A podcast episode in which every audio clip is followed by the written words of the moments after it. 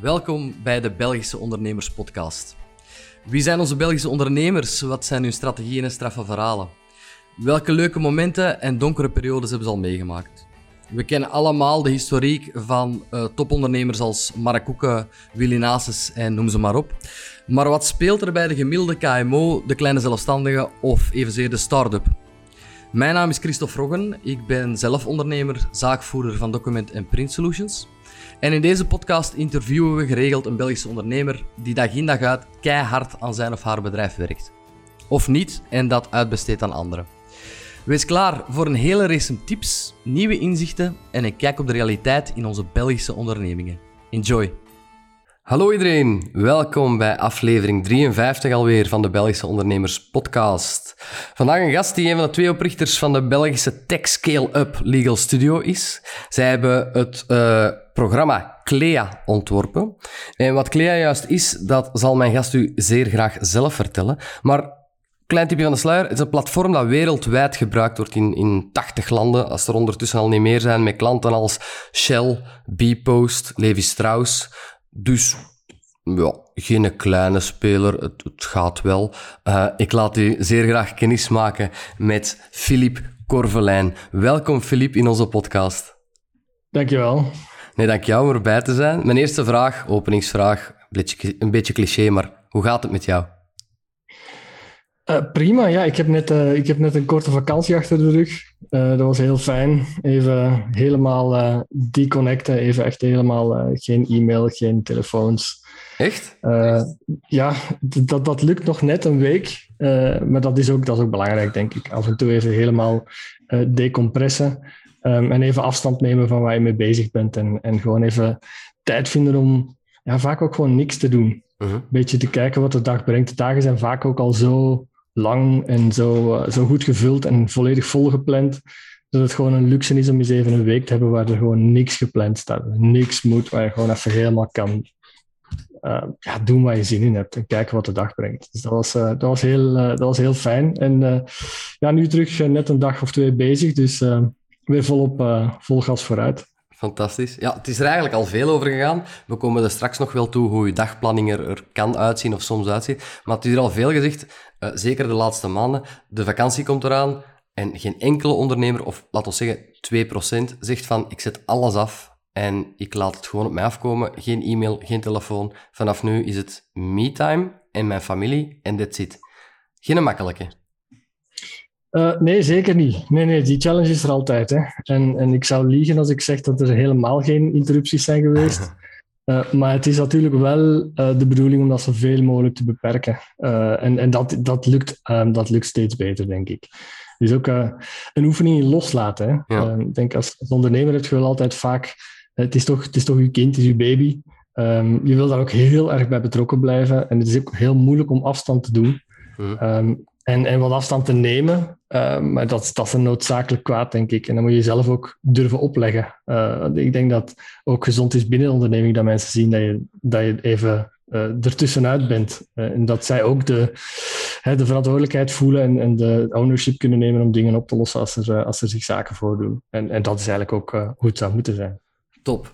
Starten met een lesje zelfdiscipline en uh, delegeren. ja, ja, ja, niet zo evident als het, uh, als het is om het, om het uit te leggen, maar in de praktijk is het altijd moeilijker dan de theorie. Hè? Het is heel herkenbaar, Filip. Zeg, ja. vertel eens. Je hebt in 2017 samen met een vernoot of een medeoprichter Legal Studio opgericht. Ja.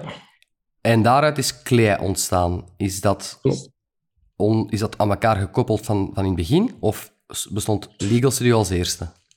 Nee, nee het, eh, het bedrijf Legal Studio was er eerst. Dat hebben we in 2017 opgericht. Uh, november 2017. We zijn eigenlijk actief begonnen in 2018 uh, uh, met, met het bedrijf zelf te gaan voeren. Mhm. um, en toen we, toen we het product ontwikkelden, noemden we eigenlijk gewoon het platform. Um, en uh, we waren al vaker bezig, zoals je al eens vaker hebt, van die brainstorm sessies naar hoe gaan we ons bedrijf nu noemen en, en, enzovoort en zo verder. En uh, daar zijn allerhande tips en tricks voor. Een avond met een goede fles wijn en dan allemaal dingen op papier zetten en kijken over waar, waar, kom, je, waar kom je uit. Uh-huh. Um, maar we kwamen er niet uit en, en Legal Studio leek ons eigenlijk een, een goede begin- of, of formatnaam. het is, studio doet wat denken aan, aan design en legal, ja, dat is juridisch. en juridisch design en, en, dingen bij elkaar brengen, dat leek ons een goede, een goede start. En dan kwam het product zelf, het platform, um, wat later Clea is gaan, gaan noemen of gaan heten. Ehm, en daar geraakten we niet uit. Tot, tot eigenlijk op een gegeven moment een aantal van onze klanten zeiden, maar hoe heet dat ding nu waar we op zitten? Uh, is dat het Legal Studio platform of, of hoe moeten we dat noemen? En toen dachten we, ja, eigenlijk zouden we misschien eens wat tijd kunnen besteden om het product ook een naam te geven. Dat, uh, dat gaat waarschijnlijk net iets commerciëler en handiger zijn in de markt dan het platform dat door Legal Studio is ontwikkeld. Um, uh, en toen, toen hebben we daar wel uh, wat tijd doorgebracht. We kwamen er niet uit. Uh, en ondertussen was ook naast Anthony mijn medeoprichter Bart er ook bijgekomen, onze, onze CTO. Um, en we bevonden ons toen in, in Lissabon op een, op een technologiebeurs. en op een avond op een restaurant kwam, kwamen we plots met een naam, um, Clea. Uh, en zeiden, oh, dat is eigenlijk wel... Het, het, is, het is eigenlijk een soort van platform, maar ook een assistent. Iemand, iets of iemand die je helpt. Het is niet alleen maar puur een cloud-platform, maar er zitten ook mensen achter het platform. Um, en we dachten, ja, Clea is een, is een leuke naam. Um, die kwam er spontaan uit en dan knikten we naar elkaar en dachten, ja, waarom niet? Uh, Clea lijkt ons een leuke naam. En tegelijkertijd uh, vatten het ook goed samen waar we mee bezig zijn. Het is Legal Entity Management, LEA op het einde, en het is ook knowledgeable. Het is, er zit kennis in het platform. Dus een Knowledgeable Legal Entity Automation um, leek ons een, een, leuke, uh, een leuk acroniem uh, en zo ja. kwam CLEA tot, uh, tot stand. Oké, okay, maar dat ga je wel even moeten verduidelijken. de CLEA, de CLEA daar ben ik mee mee. ja. Wat, wat is ja, het platform juist, wat houdt het juist in en wat dragen jullie dan bij aan, aan de klanten? Wel, um, heel simpel uitgelegd. Uh, als, je, als je een bedrijf voert, zoals je ook wel zal weten, en je hebt bestuurders in je bedrijf zitten, die moeten jaarrekeningen goedkeuren. Er zijn aandeelhoudersvergaderingen, die moeten jaarlijks opgesteld worden. Als je dat in één land doet, voor bijvoorbeeld België, voor één BV, is dat allemaal niet zo complex. Uh, dat, is, dat is redelijk eenvoudig en vaak is dat de boekhouder die dat ook voor jou voorbereidt. Mm -hmm. um, wij richten ons niet op, op bedrijven die met één of twee bedrijven in één land specifiek bezig zijn, maar echt op internationale groepen. En je kan je voorstellen, een groep als Levi Strauss, die hebben, die hebben tientallen, honderden bedrijven wereldwijd in verschillende landen. En dan wordt het een stuk complexer. Niet iedereen weet vandaag hoe je bestuurder vervangt in Japan, hoe je een jaarrekening in Thailand goedkeurt en dergelijke meer. Mm-hmm. uh, en dat is eigenlijk, dat is eigenlijk waar... Uh, hallo. hallo. De hond is thuis ja, ja. Eh, en dat is eigenlijk waar, waar Legal Studio um, met Clea een verschil maakt. Het platform gaat er eigenlijk voor zorgen dat um, in plaats van die zaken allemaal zelf te moeten behandelen met advocaten lokaal en dergelijke meer, uh, dat je eigenlijk uh, gewoon via het platform kan aangeven, of het platform zelf vandaag ook al weet, vandaar knowledgeable, wat er moet gebeuren. En ook voor jou de nodige documenten gaat genereren, uh, en vervolgens ook het ondertekeningsproces en het neerleggingsproces lokaal uh, gaat voeren. En zo hebben een heel aantal leuke dingen ontdekt over hoe je in Japan papieren echt bijna origami-gewijs moet vouwen, uh, afstempelen en die moeten dan lokaal afgeleverd worden. In Thailand moeten zaken in de krant worden gepubliceerd. In, in, Italië loopt het ook weer helemaal anders. Al die processen hebben we heel zorgvuldig gemapt en vervolgens ook in workflow-systemen ingebracht in Clea, zodanig dat de klant eigenlijk um, de beste vergelijking is misschien zelfs wel Deliveroo um, kan volgen wat er gebeurt. Hè. Wij zeggen ook heel vaak, als je, als je met Deliveroo, als er niet iemand staat in de keuken om het eten klaar te maken en vervolgens iemand op zijn fiets naar jou toe rijdt, dan gaat je eten koud worden en, krijg je, en blijf je honger, hongerig achter.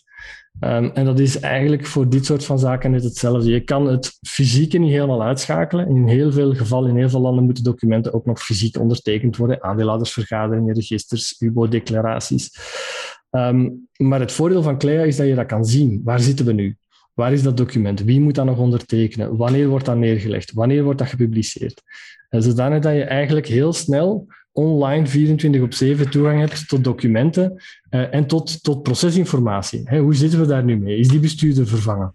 Okay. Uh, we hadden laatst ook bijvoorbeeld een klant, die had een bestuurder um, en die ging eruit, maar die was een bestuurder in 40 vernootschappen. Uh, en die 40 vernootschappen, ja, uh, dan moet je een bestuurder in wisselen, maar dat is in 30 verschillende landen en dan ben je even bezig.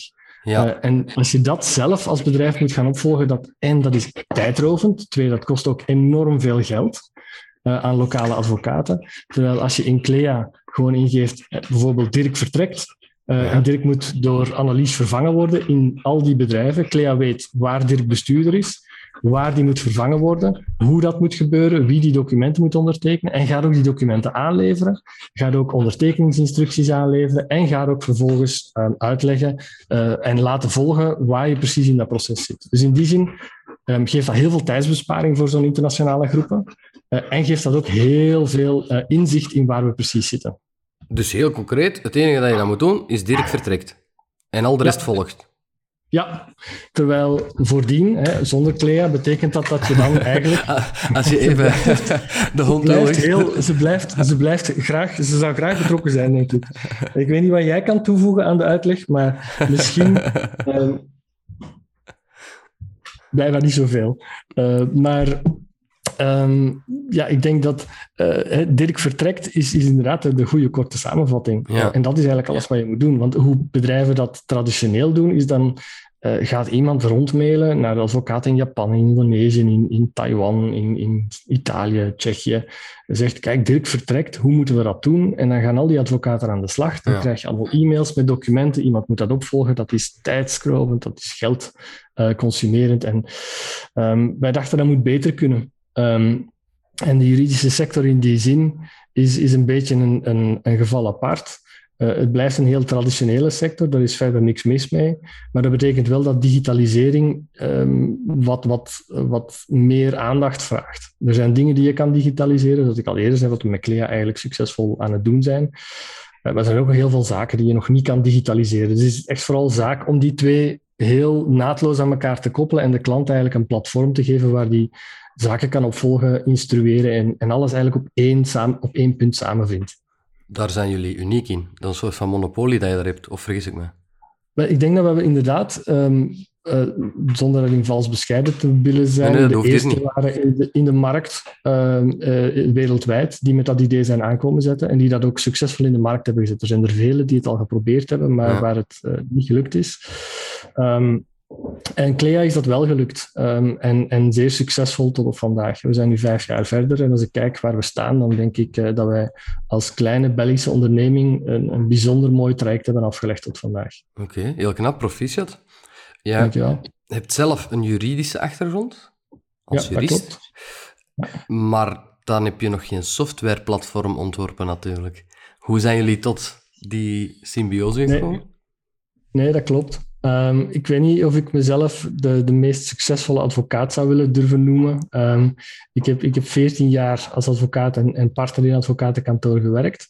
Um, in welke maar, branche uh, van de advocatuur? In, in, een totaal andere branche. Ik heb, ik heb in hoofdzaak herstructureringsrecht gedaan vanuit arbeidsrechtelijk perspectief, of met andere woorden, collectief ontslag en sluitingen van ondernemingen. Sexy. Uh, aan, ja, aan, de kant, aan de kant van de ondernemingen vaak. Ja. Uh, en en uh, dat is heel cyclisch. Als het goed gaat, dan ben je als arbeidsrechtelijk advocaat bezig met arbeidscontracten en managementovereenkomsten en overnamedossiers. Mhm. Um, en als het slecht gaat, dan ben je bezig met sluitingen en collectief ontslag.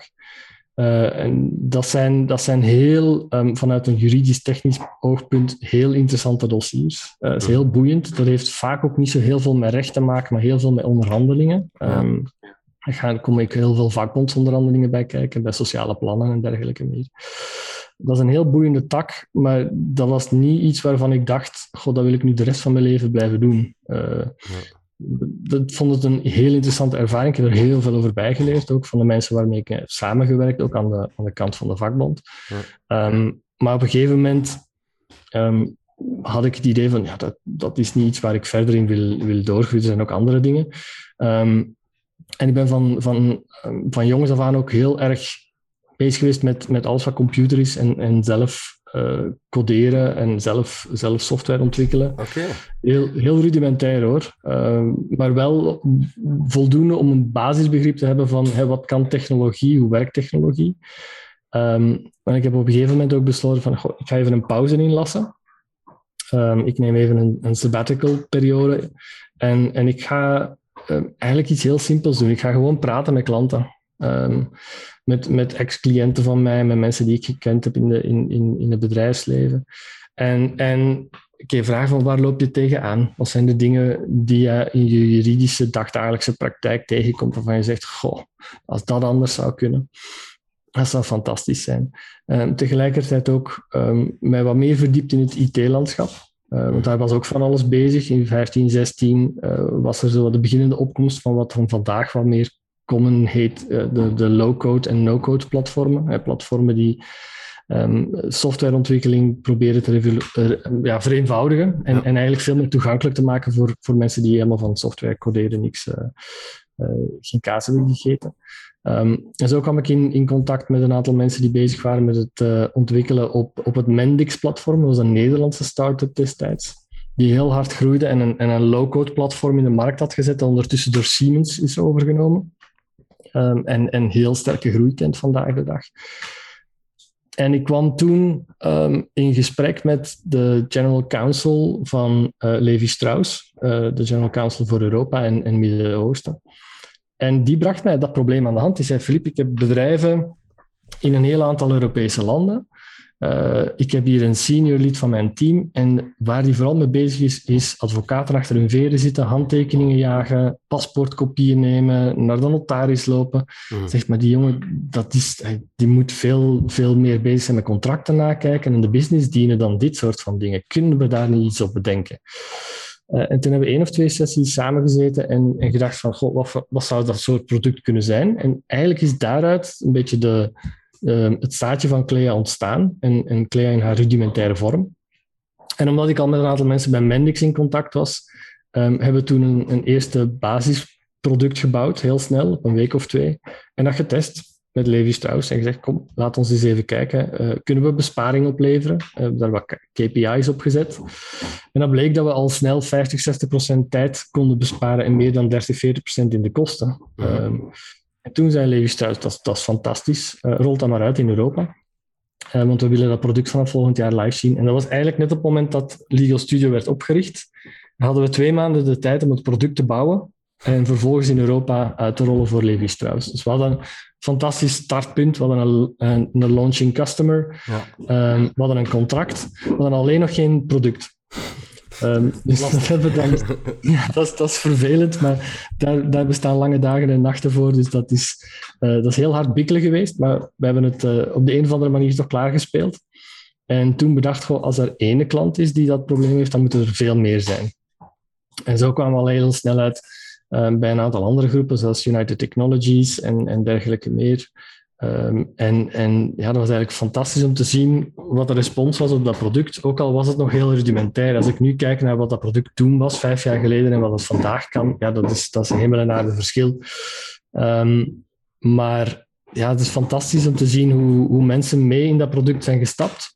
En ik moet zeggen, denk ik ook een, een groot deel van het succes dat wij vandaag kennen, is dankzij de initiële steun van, van, van individuen en bedrijven die, die toen geloofd hebben in dat product en zeiden van, je hebt iets, dat, is, eh, dat willen wij een kans geven. En die kans hebben we ook met twee handen gegrepen. Maar uh, uh, het is ook fantastisch om te zien aan mensen die die kans gunnen. Oké. Zeg, en wat doe je dan? Bij Levis, bij Levi, Levis tenminste, is dat opgeleverd?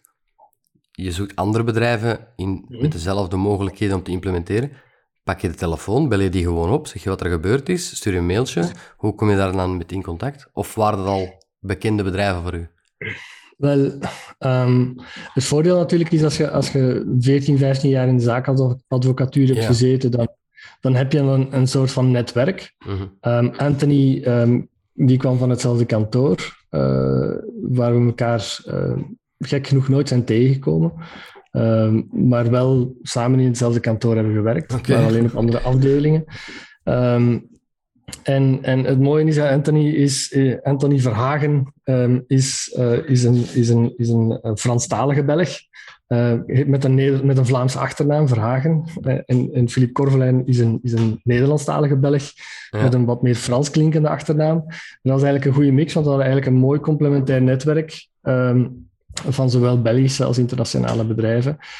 En het eerste wat je gaat doen is gewoon kijken naar de mensen die je direct kent. Hè. Um, Mensen in je eigen netwerk. Eh, je praat met hen. Je zegt, kijk, als jij niet uh, geïnteresseerd bent of het is niet een business case voor jouw bedrijf, misschien ken jij wel iemand ja. die, uh, die daarin geïnteresseerd zou kunnen zijn.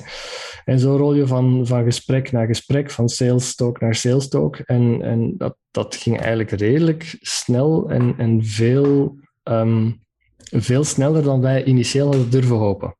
Okay. Um, En zeker die beginfase was wel spannend, omdat je, je doet een, een stevige software-investering. Ehm, en je zet een aantal doelstellingen voorop. Je zegt, dat is de omzet die we moeten halen op het eind van het jaar. Uh, want we wilden ook van in het begin heel duidelijk een bedrijf opbouwen dat, dat um, en cash positief en winstgevend was. Dat was voor ons heel belangrijk. Ja. Om verschillende redenen. Als je de corporate data, want dat is uiteindelijk wat we beheren. Hè. Uh, bedrijven zetten daar hun, hun identiteitsgegevens op. Hè. Mm. Niet alleen de, de, de, basisgegevens, maar ook bestuurders en, en toch best wel wat gevoelige informatie. Um, en ons uitgangspunt was, ja, als internationaal bedrijf ga je dat niet willen doen uh, bij een speler waarvan je de jaarrekeningen trekt en ziet dat hij jaar na jaar verlies maakt. Dus dat was voor ons ook heel belangrijk om, om een positieve balans en PNL te kunnen laten zien. Um, maar dat maakt het ook spannend, want dat betekent dat je ook best um, uh, uitdagende doelstellingen hebt uh, tegen het uh, jaareinde. Dat versta ik, ja. En met drie man, niet met 26 zoals vandaag. Nee, nee, nee, nee, inderdaad, we waren met drie. Dus dat was, dat was, dat was heel spannend en heel tof. Um, tegelijkertijd kijk je daar nu misschien wat meer romantisch op terug op die eerste periode. Ja. Uh, zoals dat wel vaker gaat. ja, ja, dat was toch wel tof. Hè? Uh, met twee man op een bureau. We, hadden één, we zaten in één kamer, we hadden één tafel en twee stoelen. Dus we zaten wel eens regelmatig uh, te voet worstelen als, we, als we ons wilden verzetten. Um, de, maar, maar dat was tof. Dat was een, dat, dat was, je was aan iets aan het bouwen en je had geen idee, gaat het lukken tegen het eind van het jaar of niet? Mm.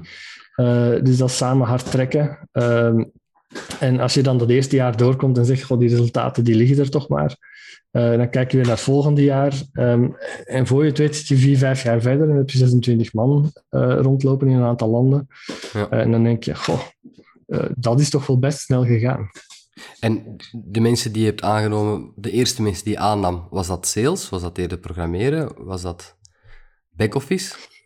Um, nee, we hebben, uh, dus Anthony en ik heb zijn bedrijf begonnen, is Bart uh, er redelijk snel bijgekomen. Hij had een achtergrond als, als um, um, IT-engineer en, en consultant. Die kwam van Capgemini. dus dat, waren we met drie. En dan eigenlijk de eerste aanwerving die we toen gedaan hebben, was, was een, een juridisch operationeel profiel om mee al die processen te gaan mappen en uitschrijven in die verschillende landen, die documentdatabase uh, te gaan beheren. Um, de eerste twee, drie profielen die we vervolgens hebben aangeworven waren in hoofdzaak klantenmanagers, accountmanagers. Uh, dus niet puur sales. De sales deden vooral Anthony en ik.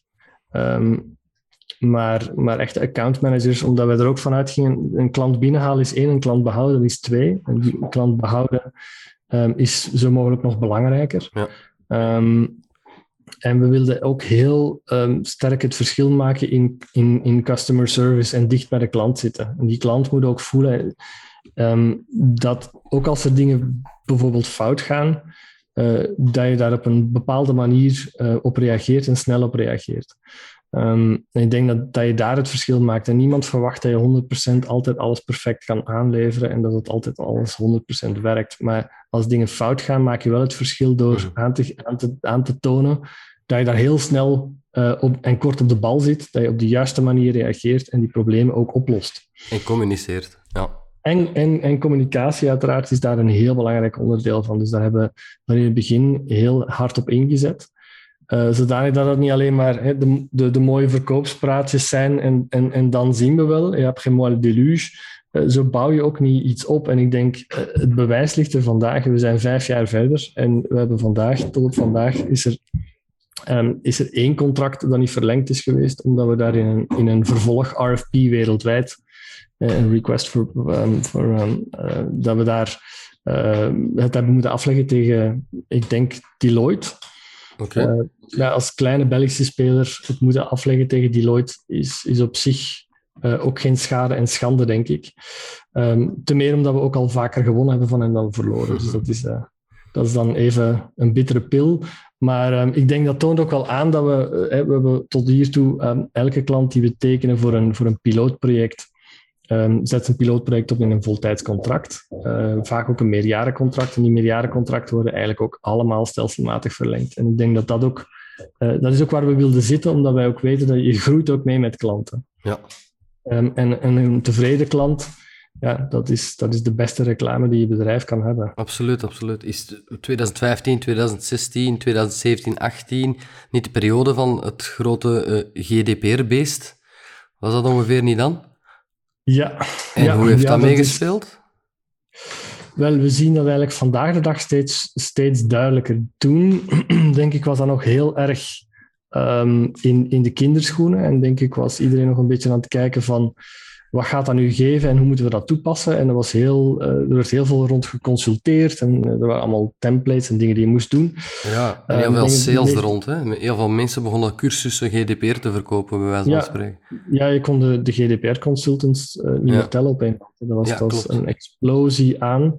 Um, je hebt dat nu ook een beetje rond, rond um, UBO, Know Your Customers, de KYC requirements.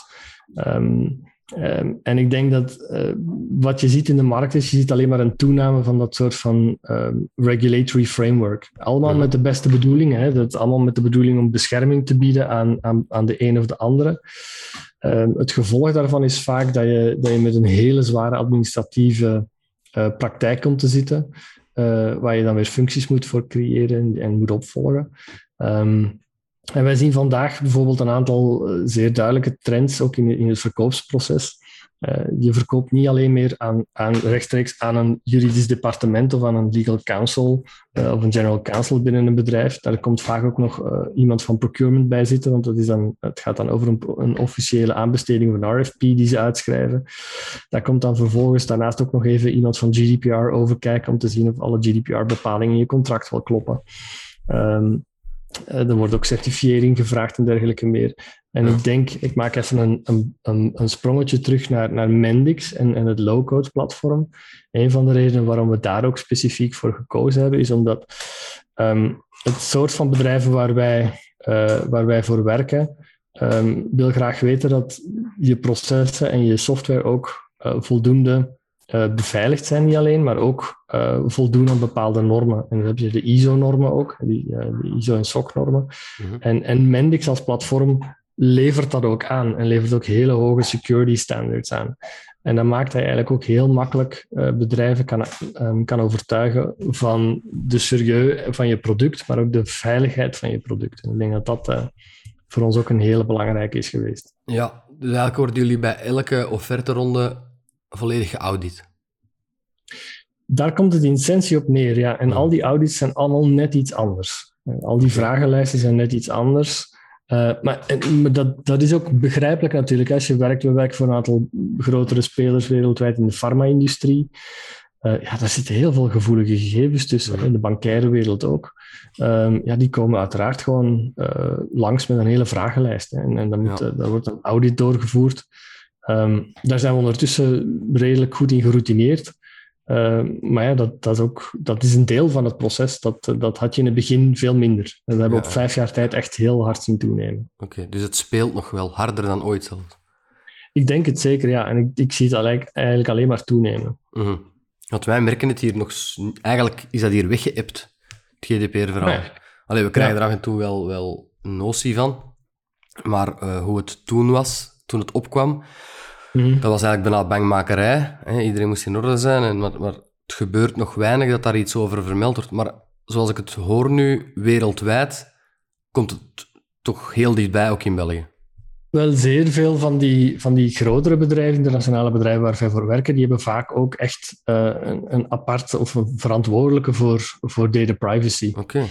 Uh, en, en die willen ook weten dat dat in orde is. Um, en, terecht, en, hè? Terecht, hoor. Uh, en, dat is meer dan ja. terecht. Uh, uiteraard ook omdat uh, veel van die bedrijven plaatsen ook best wel wat um, persoonlijke gegevens op ons platform. Namen van bestuurders, adressen, geboortedata, dergelijke meer. Dat zijn best wel gevoelige gegevens, dus dat moet ook gewoon in orde zijn. Hmm.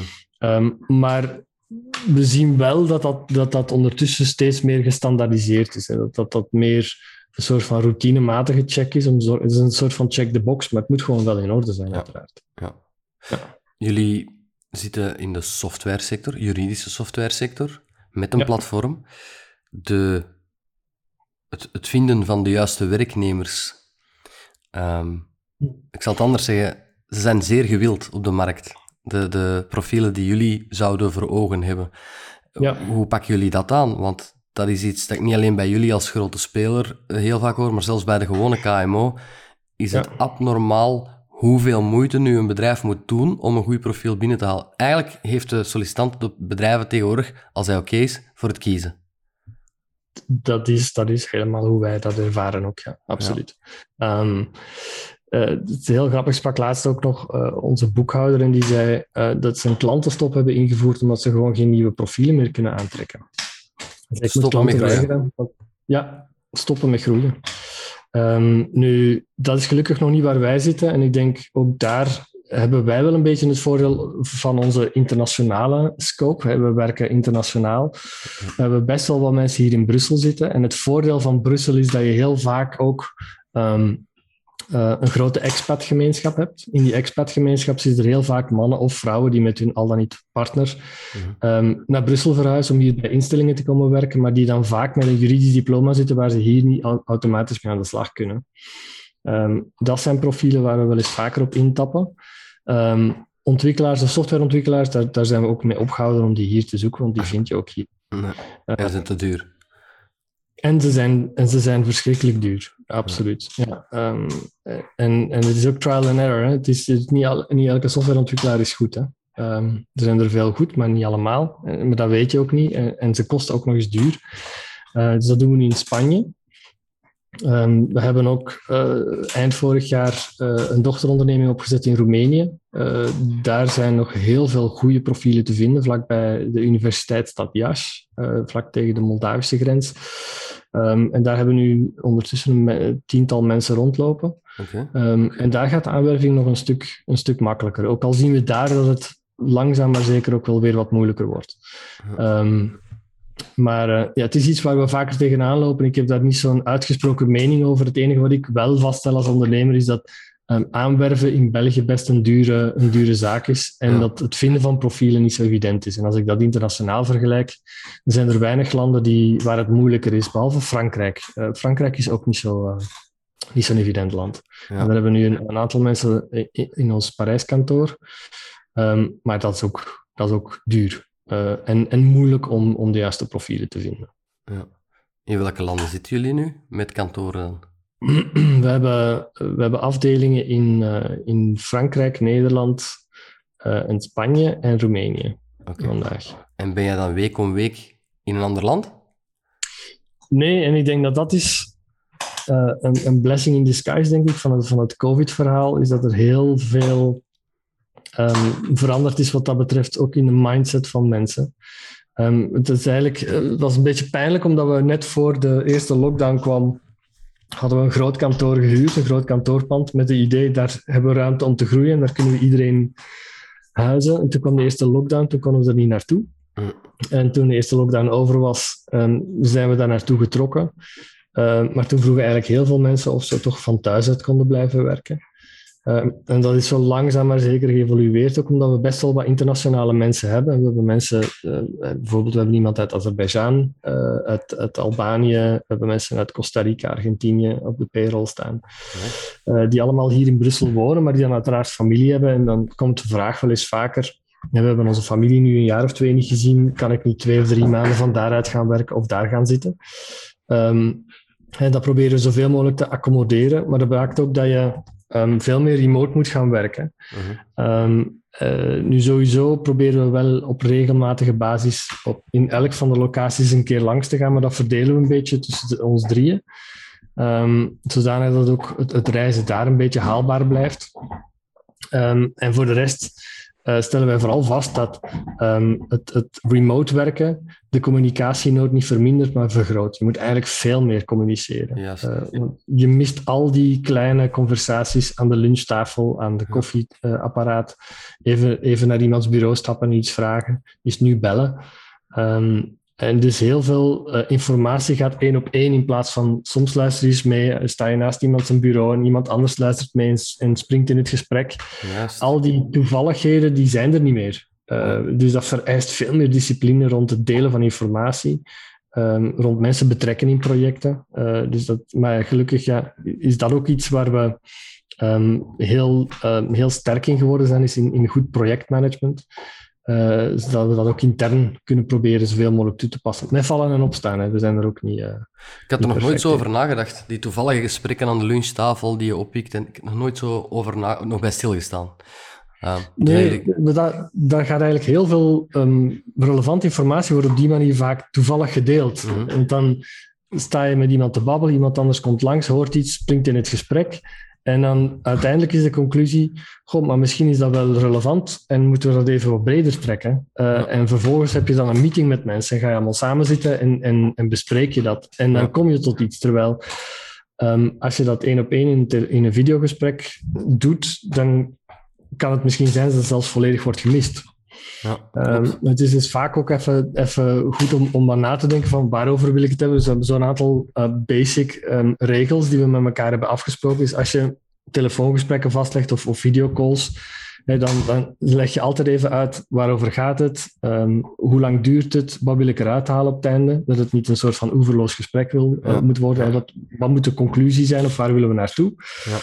Uh, en, en wie zou daar anders nog kunnen bij betrokken moeten worden? Mm. dat je ook getriggerd wordt om even na te denken, maar wacht even, als ik met Naila het daarover ga hebben, maar misschien is dat voor Alisa ook wel interessant en misschien wil Anthony dat ook wel horen. Ja. Uh, en dan zegt Anthony, ja, maar dan is het ook wel handig dat Stefan erbij komt. En dan vervolgens heb je toch een bredere call dan je zelf had gedacht. Dus op die manier um, ja, snap ik. probeer ik, je dat wat te repliceren, maar helemaal repliceren lukt toch ook nooit hoor. Nee, dat is anders. Hè? Ik wou ja. uh, eigenlijk naar de vraag toe gaan van hoe ziet jouw gemiddelde dag eruit? Maar eigenlijk ben jij gewoon constant aan het bellen, whatsappen en aan het teamsen. dat is wat je doet. daar, is het, daar, is het, daar is het helaas wel een stuk naar, naar geëvolueerd. Ja. Um, dat, was, dat was zeker in het begin van het jaar zo.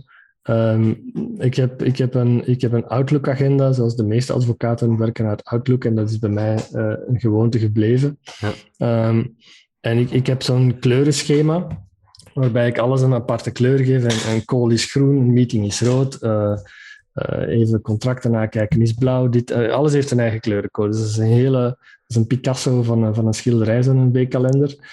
Um, maar op een gegeven moment zag ik dat die kalender vooral groen was. Allemaal calls, calls, calls, calls. En dat er eigenlijk weinig ruimte overbleef voor andere dingen. En dat moest dan s'avonds of in het weekend of, of, of heel vroeg in de ochtend. Um, en op een gegeven moment heb ik heb ik een systeem ingevoerd gezegd van nee, ik ga gewoon minstens één dag in de week is volledig rood. Daar komt niemand aan, want iedereen in het bedrijf heeft toegang tot mijn kalender, kan ook meetings plannen. Ja. Um, maar er is één dag waarop alles rood staat, daar mag niemand aan, kan ook niemand aan. Um, en in elke dag zit er, een, zit er een slot waar mensen calls kunnen inschieten. Um, en als iemand een call wil inschieten, dan kan dat in dat slot, maar niet in andere slots. Um, en zodanig kan ik dan zelf mijn werk ook wel iets beter plannen. Maar helemaal ontsnappen aan die calls lukt niet hoor. Dat, uh, dat, blijft, een, dat blijft een noodzakelijk kwaad. Ja, het zou ook niet draaien dan. Hè? Je hebt effectief die communicatie nee. wel nodig. Nee, nee, precies. En die blijft ook heel noodzakelijk. Dus dat het overgrote deel toch nog groen blijft zien, is, uh, is de logica zelf. Ja, oké. Ik ga even duiden voor de, voor de luisteraars. Ondertussen hoor je de hond een been opeten op de achtergrond. dat is niet het is niet dat van Bart. Uh, uh, dat van, uh, van Philippe, sorry. ik zat al zeg, Philippe, sport jij? Ja. Wat doe jij om te ontspannen? is dat iets om je hoofd leeg te maken? Buiten dan één week alles afzetten, doe je het speciaal om je hoofd leeg te maken? Wel, um, wij gaan, we gaan, ik ga met mijn, met mijn partner um, regelmatig ochtends uh, gaan we een rondje hardlopen. Okay. Um, en dat doen we om de, om de dag, dus uh, maandag en dan woensdag en dan vrijdag. En we maken er wel een, een vaste gewoonte van om, om heel vaak uh, aan uitgebreide wandelingen toe te komen. We hadden allebei heel erg van, van lange wandelingen. Um, en het wat, de wat stevigere soort. Oké. Okay. Uh, dus Vandaar dan, de hond.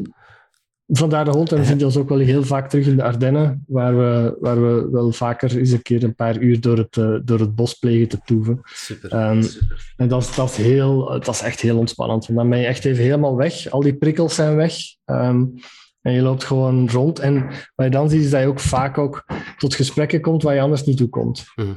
Uh, je kunt ook samen met elkaar op de bank gaan zitten, maar dan, dan geeft een heel andere inductie naar een gesprek toe. Terwijl ja, soms moet er ook niks gezegd worden. En het is ook fantastisch om stil te kunnen wandelen.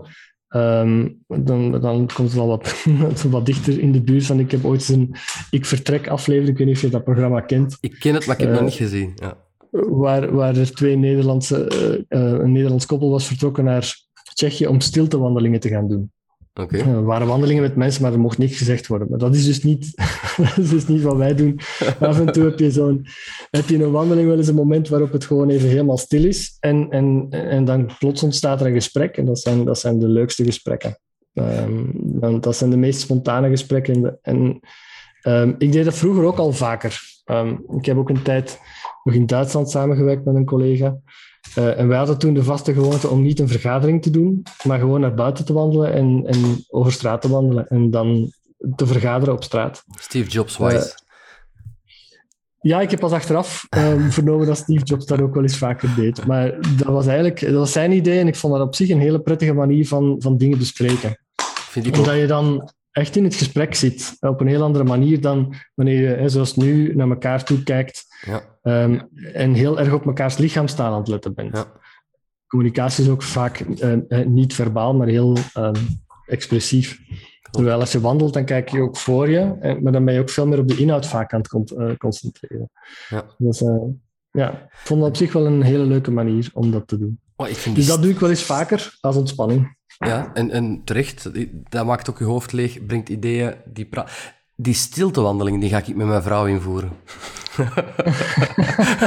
ik ga er een dagelijks ritueel van maken. ja, dat is, dat is, een, dat is een heel mooie, heel mooie gewoonte, ja. ja, fantastisch. Dus ja, op zich, uw, uw, uw partner, zit die Ja. ook mee in de zaak? Nee, nee, die doet iets totaal anders. Oké, Ja. wat ook een leuk klankbord is op die moment natuurlijk. Voor jou. Ja, dat is, dat is- ja, ja, want ik ken eigenlijk niet heel veel van wat zij doet en zij kent een beetje van wat ik doe. Mhm. Ehm, eh, maar dat maakt het net heel, heel leuk, want dan kan je ook dingen zeggen en dan komt er een heel ander perspectief naar voren. Eh, er wordt helemaal anders gekeken naar iets wat ik vertel. Eh, en, en dan heeft zij daar een, een, een blik op dat ik van, oh, zo had ik er nog niet naar gekeken. En andersom ook. Ehm, eh, maar het hoeft ook niet altijd over werk te gaan natuurlijk. Maar het is wel, het is wel prettig om, om dan eh, om iemand te hebben die niet exact hetzelfde doet wat jij doet. Ja, absoluut, absoluut. Dat merk ik dan thuis ook weer. Jij, eh, van ontspanning heb ik ook meegekregen dat jij ook vlogt. Dat jij een Ja. vlogger bent. Ja, niet, niet nergens, te, nergens beschikbaar online. Ah, oké. Uh, maar, wel, maar, maar misschien ooit wel eens een keer. Maar nee, dat is heel leuk. Dat- is, ehm, eh, ik heb een dochter, die is, is tien, Ja. eh, eh, Noah. En die, ehm, die houdt heel erg van vloggen. Eh, en op een gegeven moment zaten we gewoon eens op de bank en toen nam ze de telefoon en zei ze, kom papa, we gaan even een vlog opnemen. Ehm, en toen zijn we begonnen met een vlog eh, en dat was de blik ingeblikt, eh, was het thema. En ze zeiden, we gaan zoiets doen met de blik ingeblikt en dat is gewoon, jij doet een blik, je kijkt in de camera en ik moet raden wat de blik wil zeggen. Ah, cool. Tien jaar. Zo, ja, dat soort, van, dat soort van, van vlogs. En dat is dan geëvolueerd naar ik hoor wat jij niet ziet. Dat is dan een ander concept van een vlog. Dan zei ze, ik hoor iets ehm, en jij ziet het niet en je moet raden wat het is. De hond. Ja, totaal, ja, totaal, totaal absurd, maar, ehm, maar, wel heel, hele leuke momenten. En af en toe evolueert het dan naar... eh, Het laatst wou ze dan een echte vlog maken over... ehm had ze een, een schoolwerkje en dan zei ze, ik moet een vlog maken over, over, het, ehm, ehm, over het heelal en over, de, over het, het zonnestelsel. Eh, dus eh, kunnen we daar iets leuks rond maken. Eh, en dan zijn we zo, heb ik haar wat laten zien hoe je video's knipt en plakt en hoe je dat geluiden kan onderzetten. En, Leuk. dat soort van dingen. Dus eh, daar, eh, daar amuseren we ons ook wel eens vaker mee. Dat is, eh, dat is een hele leuke bezigheid. Zeker, want dan ben je even helemaal niet met werk bezig. Hè? Ja, Maakt dat je zoveel thuis bent nu, dat je dan ook... ehm, Ik ga dat even kaderen. Heel veel ondernemers zijn weinig thuis, zien hun kinderen om ze kus te geven en in bed te leggen en s'morgens eruit te halen, naar school te doen en terug gaan werken. Maakt dat je nu zoveel Ja. thuis werkt, dat je meer tijd met je dochter ook kan spenderen? Het is misschien wel een privévraag, maar... nee, nee, nee, nee, dat, is, dat, is, dat, is, dat is helemaal eh, dat is, dat is, een, dat is een mooie vraag. Ehm, dat zou het moeten zijn. Dat is helaas niet zo, maar dat is vooral omwille van het feit dat ehm, eh, eh, Noah woont eh, tijdelijk, of deeltijds bij mij, deeltijds bij, bij haar mama. Noah en haar mama zijn heel vroeg toen, toen Noah geboren was, ehm, zijn onze wegen gescheiden. Dat is in, in goed overleg gegaan, maar desalniettemin ehm betekent dat wel dat er, dat er wel wat afstand is. Ehm, vooral ook om het feit dat ehm, Noah is een tijdje met haar moeder naar Engeland verhuisd. uh, heeft een tijdje in Cambridge gewoond. Dan heb ik daar ook een tijdje gewoond, omdat ik dichter bij haar wilde zijn. Um, maar ze woont nu al een jaar of vier in, in, uh, in Leiden in Nederland. Um, dus daar brengt ze de week door in, uh, op school en dan vaak de weekenden hier en ook een groot stuk van de vakanties. Um, maar dat maakt wel dat het voor mij er zijn bepaalde momenten in de week uh, of, of in mijn kalender die echt heilig zijn en waar echt niks door mag komen. En dat zijn de momenten dat Noah hier is. En dat, uh, dan wil ik ook echt tijd met haar ja. uh, kunnen doorbrengen. En, en dan, dan gaan we ook vaak samen dingen doen. Um, omdat je toch een heel aantal zaken ook niet meemaakt. Ik, ik, de, de, dagdagelijkse dingen van opjagen. Om, allee, maak het kleden nu een keer aan, het is tijd voor naar school te gaan. Uh, dat soort van dagdagelijkse dingen, die maken wij eigenlijk samen niet zo vaak mee. Um, en dan probeer ik wel in de, de periodes dat ze er is, om dan extra tijd en aandacht te besteden. En dan helpt het ook wel dat je, dat je van thuis uit werkt, omdat je dan net iets meer flexibiliteit hebt om daar ook te accommoderen. Ja, ja. Um, dus dat, daar proberen we wel een heel duidelijke mix in, in te vinden. En, en dat weet iedereen ook op kantoor of op bedrijf, uh, dat, uh, dat als, als Noah er is, dan uh, alleen als het, als het echt als het kot in brand staat, bij manier van spreken. Ja, ja, ja, um, anders dan, die momenten zijn zeer, zijn zeer precieus. Um, ik kom zelf uit een, ja, ik kom zelf ook uit een gezin waar Um, waar beide ouders behoorlijk druk waren en, en om alle goede redenen. Mm -hmm. um, en daar hebben we ook heel veel van meegekregen, maar dat betekent ook dat er best wel wat momenten geweest zijn waar je dat niet had. Um, en misschien is dat, is dat mijn manier om te denken van dat wil ik anders doen, of dat, dat, dat is niet, het gaat niet over goed of fout, maar ik vind het wel belangrijk om die momenten mee te maken. dat, als ik zie hoe snel Noah opgroeit, hoe ze hoe ze een paar jaar geleden nog echt dat klein meisje was en nu laatst tegen mij zei, papa, ik, ben, ik ben eigenlijk bijna een tiener, ik ben een teenager. Dus de, ik ga je gewoon even waarschuwen, dat betekent een paar dingen. Eén, ik ga wat, uh, ik ga wat vervelender worden, ik ga veel minder luisteren en vooral ook veel tegenspreken. Dus houd u daar, um, houd u daar, houd u daar maar aan vast aan de takken van de bomen, want dat gaat niet gemakkelijk zijn. Um, maar het is niet slecht bedoeld, maar ik kan er zelf ook niks aan doen. Het is wat Prachtig, een vrouw met zelfkennis. Ja, ja maar het is, het is ook leuk om, om daar de ruimte voor te hebben en, ja. en om dat mee te maken. Uh, en ik denk, um, het, is, het is voor veel mensen heel uitdagend, denk ik, uh, werk en privé combineren. En, en, uh, en bij mij lukt dat ook niet altijd perfect. vaak ook niet. Um, maar ik probeer wel bewust om te gaan met de momenten die er zijn. En te denken van, goh, het leven is kort en het kan ook morgen zomaar gedaan zijn. Ja. Um, en, en, herinneringen, die, uh, dat las ik laatst ergens in, in, helemaal in het begin van de coronaperiode, een artikel van een, een Vlaming uit New York, die zei, uh, lockdowns en dergelijke meer, ik snap allemaal de redenering erachter, maar um, herinneringen die haal je niet meer terug, die haal je niet in. Die zijn wat ze zijn en als je ze niet hebt gehad, kun je ze niet meer hercreëren. Mm. Die, zijn, die zijn weg. Mhm. Je kunt er alleen nieuwe maken. Um, en dat, dat is bij mij ook wel heel hard bijgebleven. Dat vind ik ook wel heel belangrijk om dat in het achterhoofd te houden. Hard werken is, en dat doen we ook, uh, dat is belangrijk, dat is fijn, uh, dat is ook leuk, uh, anders zou ik het niet doen. Ja. Maar dat betekent ook dat er, er moet ook momenten zijn waarop dat, dat niet belangrijk is.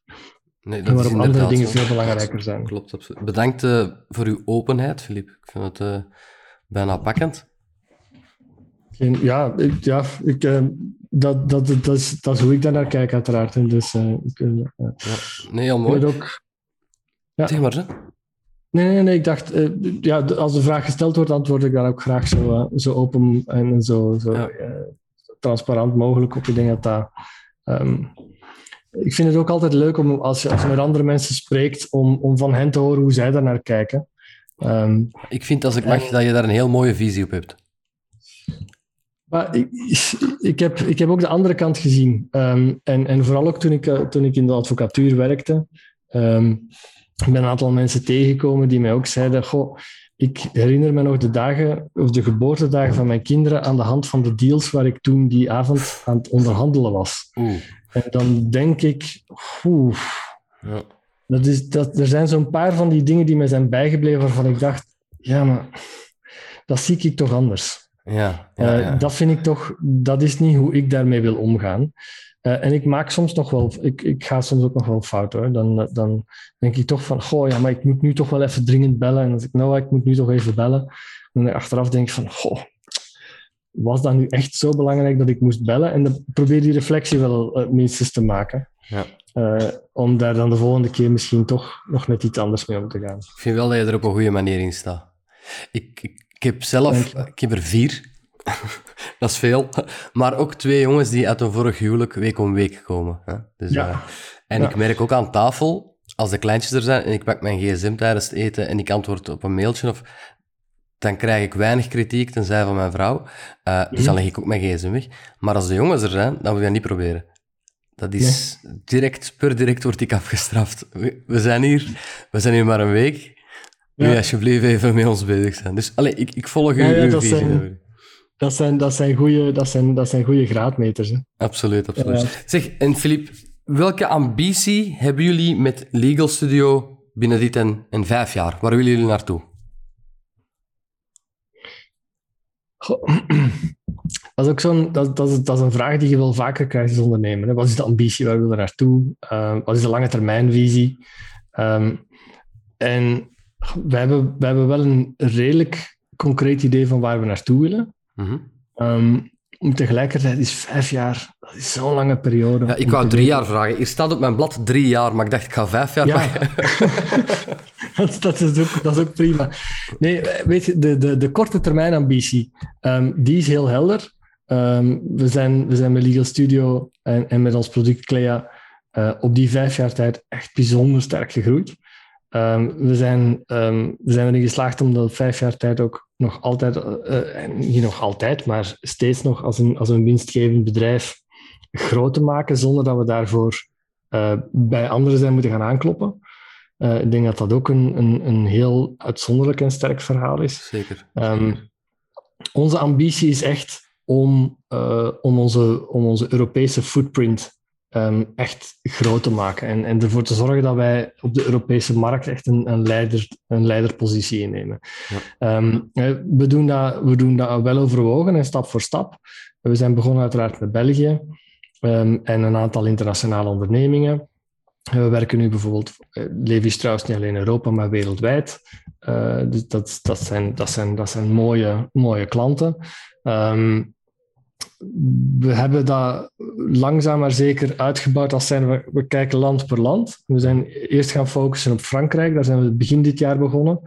Um, ondertussen hebben we ook Best French Legal Tech uh, gewonnen. Dat was fantastisch om te zien. De Fransen zijn een bijzonder, bijzonder chauvinistisch land. Uh, er waren denk ik een veertiental kandidaten voor de prijs. Allemaal, Franstalige onder, allemaal Franse ondernemingen en één Belg. Dat waren wij. En we hebben unaniem de prijs gewonnen. Dus dat was, uh, dat was fantastisch om te zien. En dan zie je die tractie ook op die Franse markt ontstaan. Als ik nu kijk naar de, de, de Franse klanten die, uh, die, we, die we kunnen optekenen, dat is, ja, dat is te mooi om waar te zijn bijna. Okay. Um, we zijn nu ook begonnen met Nederland veel meer uh, te gaan bespelen en Duitsland. Um, de volgende stap is Scandinavië en, en dan uh, volgen Spanje en Italië en ook uh, meer Centraal-Europa. Um, ik denk dat dat de korte termijn ambitie is. Op de langere termijn zien wij Clea echt wel... Dat is meestal iemand zijn lange termijn ambitie. ja. Dat gaat goed vooruit. ja, maar anderzijds moet het ook wel. Mm -hmm. um, als je kijkt naar de markt waarin wij ons begeven, we zijn, we zijn redelijk lang wat onder de radar kunnen blijven. En dat, dat was een comfortabele positie. Dat vonden we ook maar helemaal prima. Um, en niet te veel opvallen, uh, maar dan kan je eigenlijk best veel. Dan kan je als een speedboot een beetje tussen alle grote tankers doorbewegen zonder dat je eigenlijk überhaupt opvalt. Uh, maar dat kan ook maar zo lang. Op een gegeven moment uh, kom je die grotere spelers tegen in de markt. Dat zijn type, type een Deloitte of een KPMG of, of een, een PwC of grotere advocatenkantoren. Um, die zien wat je doet, die hebben ook middelen, die kunnen ook beginnen nadenken over, hey, kunnen wij ook niet zoiets gaan doen? We zien dat er, dat idee nu wel wat gecopycat wordt in de markt, en niet door de kleinste, maar dat, dat is eigenlijk heel flatterend uh, om dat te zien. Um, we hebben ook wel een productvisie die daar al een stuk verder in zit um, en verder in gaat dan waar zij nu mee bezig zijn. Uh, dus daar maken we ons niet te veel zorgen over. Ehm, maar we weten wel dat je in dit soort van markten... Het is niet, het is niet genoeg om het beste product te hebben. Hè. Discman en, en CD destijds. Ehm, ehm, er zijn wel meerdere gevallen of voorbeelden van waar het betere product nu noodzakelijk de marktwinnaar is geworden. en dus daar zijn we ons ook ten zeerste van bewust. Het is een combinatie van dingen. En ik denk snelheid en, en market footprint is daarbij een belangrijke. En, en vandaar hebben we ook gezegd, er zijn een aantal strategische markten in, in, eh, in Europa die niet uh, onbelangrijk zijn. Frankrijk is een heel grote markt, heel veel internationale bedrijven, grote bedrijven. Nederland kent heel veel hoofdzetels, omwille van een specifiek fiscale regime. Dus als je daar bij internationale bedrijven uh, binnen kan komen, dat is een hele mooie. Luxemburg, daar zitten we al heel actief. Duitsland, daar beginnen we nu ook. Duitsland is in die zin een beetje wel een moeilijkere markt, um, heel erg gesloten markt. Tegelijkertijd ook nog wat meer traditioneel in het koopgedrag. Maar ook daar zie je nu wel een kentering komen. Um, ik denk als we dat op korte termijn, drie, vijf jaar, daar echt de basis voor kunnen leggen, uh, dan, dan, hebben we, dan, hebben, dan hebben we denk ik meer bereikt dan wat we uh, zouden durven dromen vandaag. Um, wereldwijd zien we dat er een paar spelers zijn die uh, vooral ook in de Amerikaanse en de Canadese markt bezig zijn, in, in, in het segment waar wij werken. Um, dat is een moeilijkere markt uh, om, om zelf binnen te dringen. Uh, maar daar hebben we andere oplossingen voor. We hebben een aantal partnership agreements die we vandaag hebben opgezet die ons toelaten om toch binnen die markt te geraken en die markt um, en daar verkopen te kunnen doen zonder daar zelf fysiek aanwezig te zijn. Ja. Uiteraard zou het fantastisch zijn als we kunnen zeggen we hebben een kantoor in New York, in Chicago en in, in San Francisco. Um, maar één, dat kost handenvol geld. en dat levert ook pas resultaat op nadat je initiële investeringen doet. Terwijl als je met bestaande partners samenwerkt, dan heb je eigenlijk onmiddellijk resultaat. Um, zonder dat je daarbij de grote kosten hebt. Dus dat is eigenlijk de route die we daar kiezen. Ja, um, ik denk dat. Ja, en, en, en, en het is vooral ook belangrijk om en voor ons om, om die groei verder te blijven zetten. Uh, En om, om, om voldoende groot genoeg en relevant te zijn. Uh, er gaan, er gaan uh, tegenstoten komen in de markt en daar moeten we gewoon sterk genoeg voor zijn om die te kunnen opvangen en dan en door te gaan. Ja. Dus ehm, maar daar kijken we met, met veel plezier naar uit. Dat is weer een volgende uitdaging in de groeifase. Dat is, uh... Wat ik vooral ja. onthoud, in alle eerlijkheid, is dat jullie degene zijn die revanche genomen hebben voor 2K tegen Frankrijk. Dat is wat ik onthoud. ja, ja dat, is, uh, dat is niet heel onbelangrijk. Dus dank je daarvoor. kleine dingen. Ja, ja. Laatste vraag, mijn uh, befaamde vraag. Welke tip geef je aan jezelf als je vandaag terug zou starten? Ah, dat is een goede vraag. Uh, sneller loslaten. Delegeren bedoel je dan? Of? Ja, sneller delegeren. Ja, ja ik denk, uh, maar ik ken u zelf, hè. Um, ik, ik, ben geen, ik ben geen controlefreak. Um, maar ik, wil, ik weet wel hoe ik het wil. Uh. Um, en, en als ik iemand iets zie doen en dat is niet hoe ik het zou doen, uh, dan word ik, word ik nogal snel zenuwachtig en denk van ja, maar ik zou dat beter zo doen. Um, en, en ik heb met schade en schande geleerd dat je, ja, je kan mensen ook gewoon beter de, de vrijheid en de verantwoordelijkheid geven. Je hoeft daarom niet alles volledig los te laten, maar je kan wel zeggen, kijk, daar wil ik naartoe. Ja. Maar er bestaat meer dan één manier om daar te komen. Um, en, en het, het, uh, um, ja, het empoweren, zoals het dan zo in, in HR-termen mooi heet, van anderen, dat werkt vaak zo versterkend en versnellend. En dat geeft veel meer energie. Um, en dat laat ook toe dat je veel sneller op de, op de strategisch belangrijke punten meer, meer um, energie en tijd kan gaan zetten. Uh, en niet altijd op de kleine nitty-gritty dingen. Dus als ik één tip aan mezelf zou geven, zou zijn sneller delegeren. Um, en, en, en wat loslaten. Ik denk dat dat uh, een, een continu goede oefening is. Oké, okay, hele goede tip. Dankjewel, Filip, voor het gesprek. Ik ga heel even afscheid nemen van uh, kijker en luisteraar. Ik ben direct bij u terug. Ja, dankjewel voor, de, voor de, de kans om even ons verhaal uh, en mijn verhaal uh, te doen. Met heel plezier. Zeg, beste kijker, beste luisteraar, wat een verhaal weer. Ik hoop dat jullie ervan genoten hebben. Um, jullie kunnen ons volgen, de Belgische Ondernemerspodcast, op Instagram en Facebook, Belgische underscore ondernemers. Je kan altijd mailen met tips, tricks, um, aanvragen om mee te doen. Alhoewel dat de lijst nu wel redelijk vol zit tot 23. Maar wie weet zit er een bepaalde sector bij die ik er toch kan tussen flansen. Um, op info.belgischekoppeltekenondernemers.be En ik dank jullie om alweer de volledige aflevering te bekijken of te beluisteren. Filip, ik wil jou ontzettend danken om erbij te zijn. Um, met plezier dat, uh, dat ik jou in deze podcast had. Ik hoop dat je het zelf een beetje leuk vond. Ja, ja ik heb er heel erg van genoten. Dankjewel. Ja, dat, dat doen wij plezier. Dat doen wij plezier. Ja. En aan iedereen, uh, tot een volgende keer.